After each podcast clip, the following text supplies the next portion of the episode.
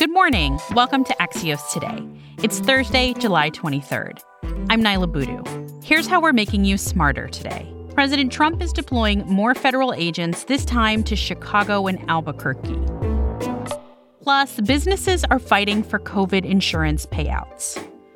First, though, the quickly crumbling diplomacy between the U.S. and China is today's one big thing.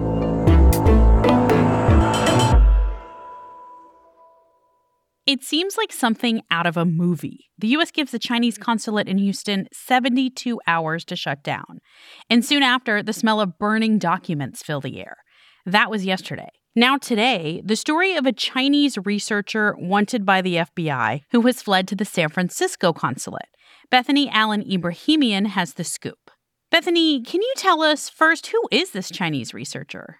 Sure. Her name is Tang Juan, and she came to the US last year on a J1 visa to take a position as a researcher at UC Davis. But on her J1 visa application, she said that she did not have any affiliation with the Chinese military. However, investigators have found she has, in fact, active military status in China and that she is affiliated with a Chinese university that is affiliated with the PLA. What is the PLA? The PLA stands for the People's Liberation Army. And what's interesting about it is that it's actually under the direct control of the Chinese Communist Party. So it's not a national army, it's a party army. And is the FBI's sole concern with this individual that she was not honest on her visa application about working for the PLA? So, in the court documents, the prosecutors say that her case is part of a series of cases where there are a number of military affiliated researchers who have come from PLA affiliated universities to the US, all having lied on their visa applications about their affiliation with the military. And one of them in particular, they found that they were actually stealing research from their university in the US at the direction of the Chinese government. But Bethany, that's also why the U.S. gave China 72 hours to close its consulate in Houston on Tuesday, right? That's what the US government is saying. The Houston consulate has been a hub of espionage activities for years, that influence operations have been run out of that consulate. What does this mean for the already tense relationship between the US and China? Closing a consulate like they just have this week in Houston is a, an enormous step. That's not that far from breaking off diplomatic relations. Now, I'm not saying that the US and China are going to have an actual diplomatic break, but that's a very, very serious step to take. I just keep thinking of Julian Assange. I can't think of any other case of someone using the diplomatic cover of a embassy to harbor someone no, it's very rare. And to my knowledge, this is the first time that a Chinese consulate in the US has used or abused the diplomatic immunity of one of its consulates to harbor someone who has been charged with a federal crime. So we have two sides here who are both taking pretty dramatic measures.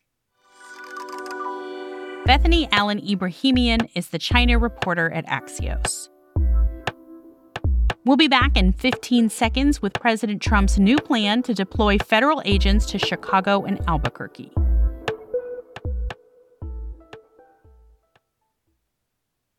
Welcome back to Axios Today. Axios Insider is a sneak peek into the conversations in our newsroom. Since the earliest days of his presidency, Donald Trump has threatened to send federal troops into Chicago. Yesterday, he finally said it's happening. Shootings, killings, murders, and heinous crimes of violence. This bloodshed must end. This bloodshed will end.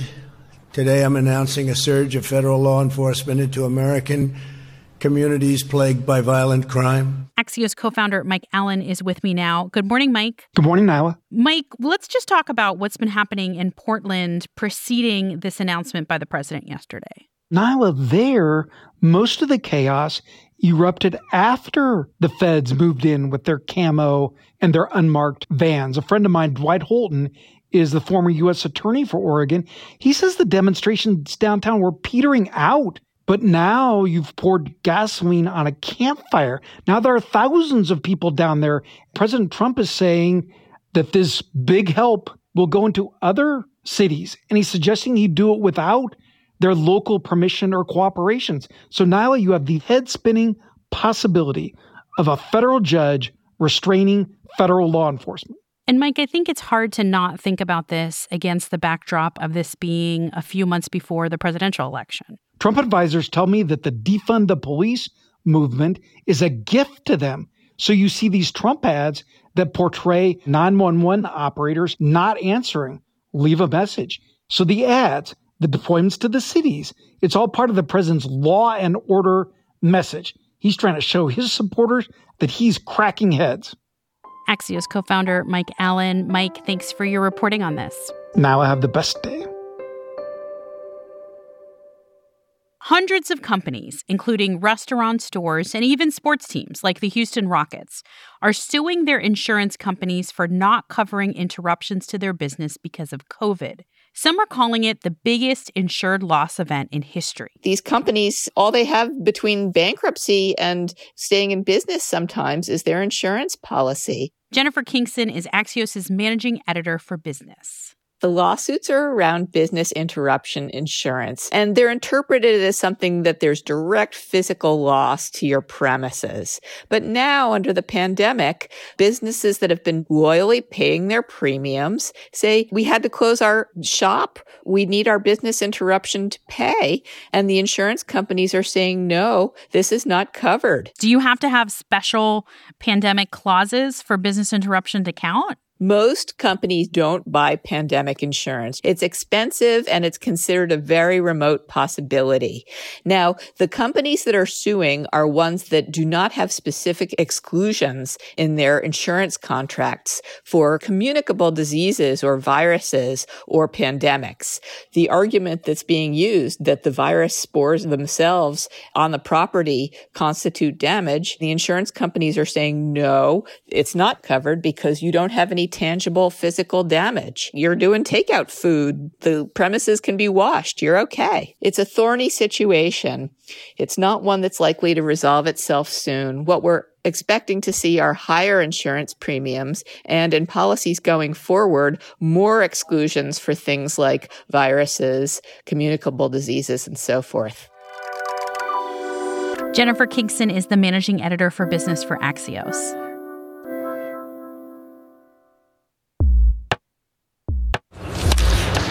Before we leave today, here's one piece of good news for baseball fans. And tonight there will be a Major League Baseball game played.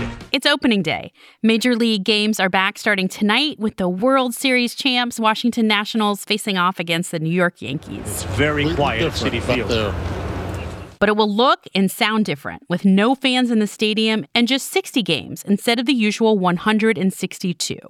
Despite these changes, it's one thing to look forward to during this pandemic summer. 60 games it can happen. Let's pull the trigger. That does it for us today. You can reach our team at podcasts at axios.com or reach out to me on Twitter at Niala Boodhoo. If you want more news before tomorrow, tune into our afternoon podcast recap. Thanks for listening, stay safe, and we'll see you back here tomorrow morning.